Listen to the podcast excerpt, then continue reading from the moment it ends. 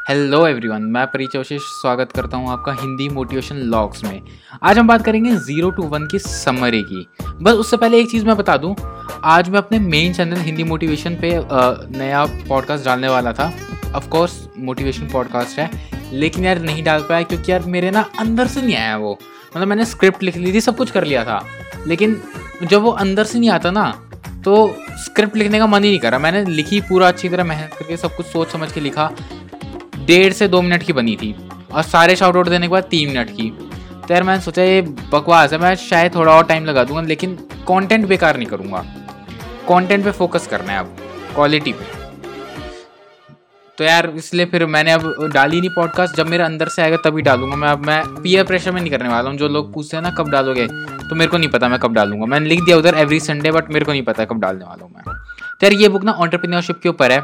इस बुक का राइटर है Peter Thiel and Blake Masters इस बुक में पीटर थील बताता है कि कैसे उसने इलॉन मस्क के साथ पेपाल स्टार्ट की एंड कैसे अब उसके पास बिलियन डॉलर की कई सारी कंपनीज़ हैं।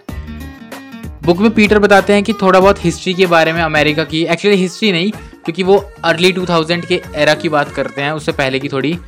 मैं 2001 में पैदा हुआ था मेरे लिए हिस्ट्री जैसे ही है थोड़ा।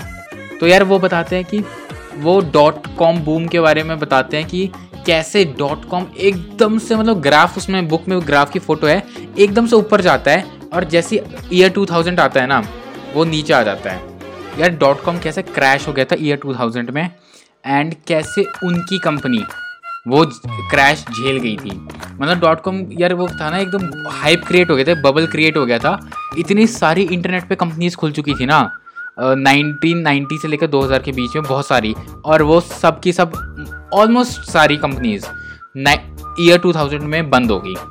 फिर वो बात करते हैं फेसबुक में इन्वेस्टमेंट की। जिनको नहीं पता है, उनको बता दूँ कि यार पीटर थील फेसबुक में पहले एंजल इन्वेस्टर थे। उन्होंने फेसबुक में फाइव हंड्रेड थाउज़ेंड डॉलर की इन्वेस्टमेंट करी थी। ये एक मूवी द सोशल नेटवर्क में दिखाया गया है। फिर वो और भी चीज़ बताते हैं, जैसे कि जब आप अपने स्टार्टअप करो तो चाहे आपके पास कितने ही पैसे हों एडवर्टीजमेंट या फिर यूज़र्स को गेन करने के लिए मार्केटिंग पे खर्च करने के लिए कितने ही हो, मत करो।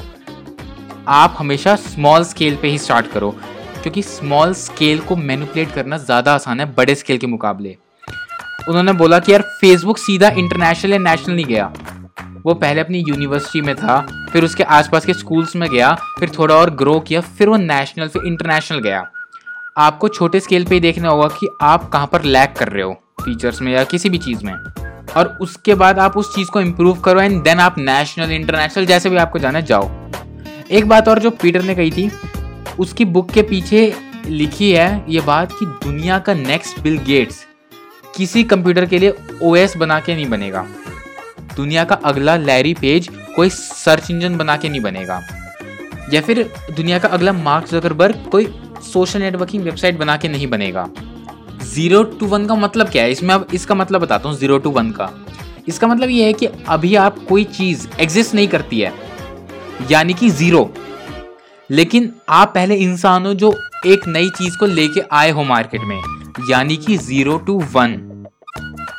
अब दुनिया उस चीज़ को बना रही है, यानी कि one to infinity for example Steve Jobs ने दुनिया का पहला टच स्क्रीन फ़ोन निकाला। वो स्मार्टफ़ोन इंडस्ट्री को ज़ीरो से वन पे लेकर गया। फिर बाकी की दुनिया उस इंडस्ट्री को वन टू इन्फिनिटी लेके गई। आप देख सकते हो कितनी सारी स्मार्टफ़ोन कंपनीज़ हैं अब। लेकिन उनमें से कोई भी एप्पल के बराबर नहीं पहुँच सकती। जब तक कि वो कोई इनोवेशन ना करे। इनोवेशन ना करे, यानी कि आपको इनोवेशन करनी पड़ेगी। बिल गेट्स ने मार्क जकरबर्ग ने। और लैरी पे इन्होंने कुछ नया किया जो कोई नहीं कर रहा था या फिर करा भी तो, तो बहुत ही छोटे लेवल पे था कोई इनको जानता नहीं था। वो उस लेवल को बड़े लेवल पे लेके गए हैं।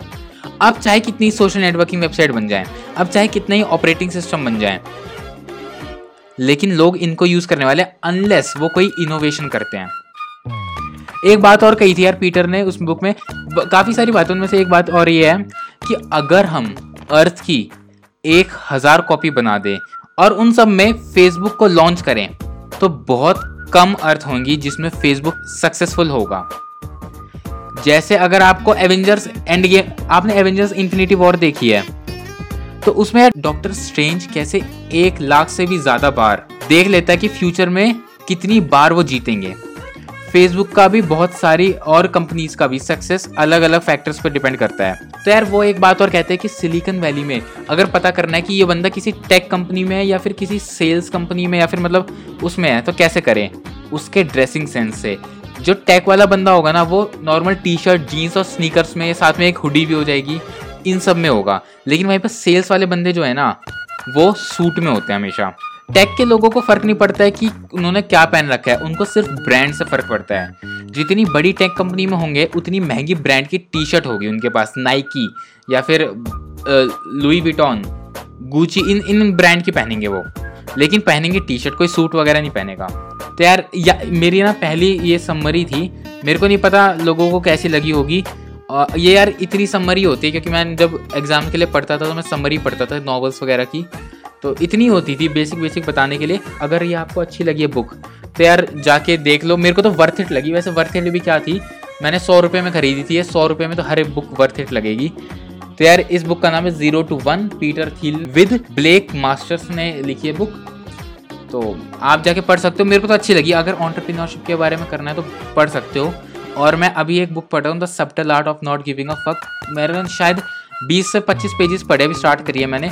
बहुत ही ज़्यादा गजब की बुक है। मतलब उसकी समरी और मतलब ज़्यादा मज़ा आएगा। उसके तो कुछ पार्ट हैं जो मैं अपने मेन मोटिवेशन वाले चैनल पे भी डालूँगा। इतनी बढ़िया बुक है वो। और मैंने तीन चार बुक पढ़ी, अगर आप बता देना, अगर उनकी समरी चाहिए तो ऐसे मैं डालूँगा। तो अब मिलते हैं हम नेक्स्ट ऑडियो लॉग में।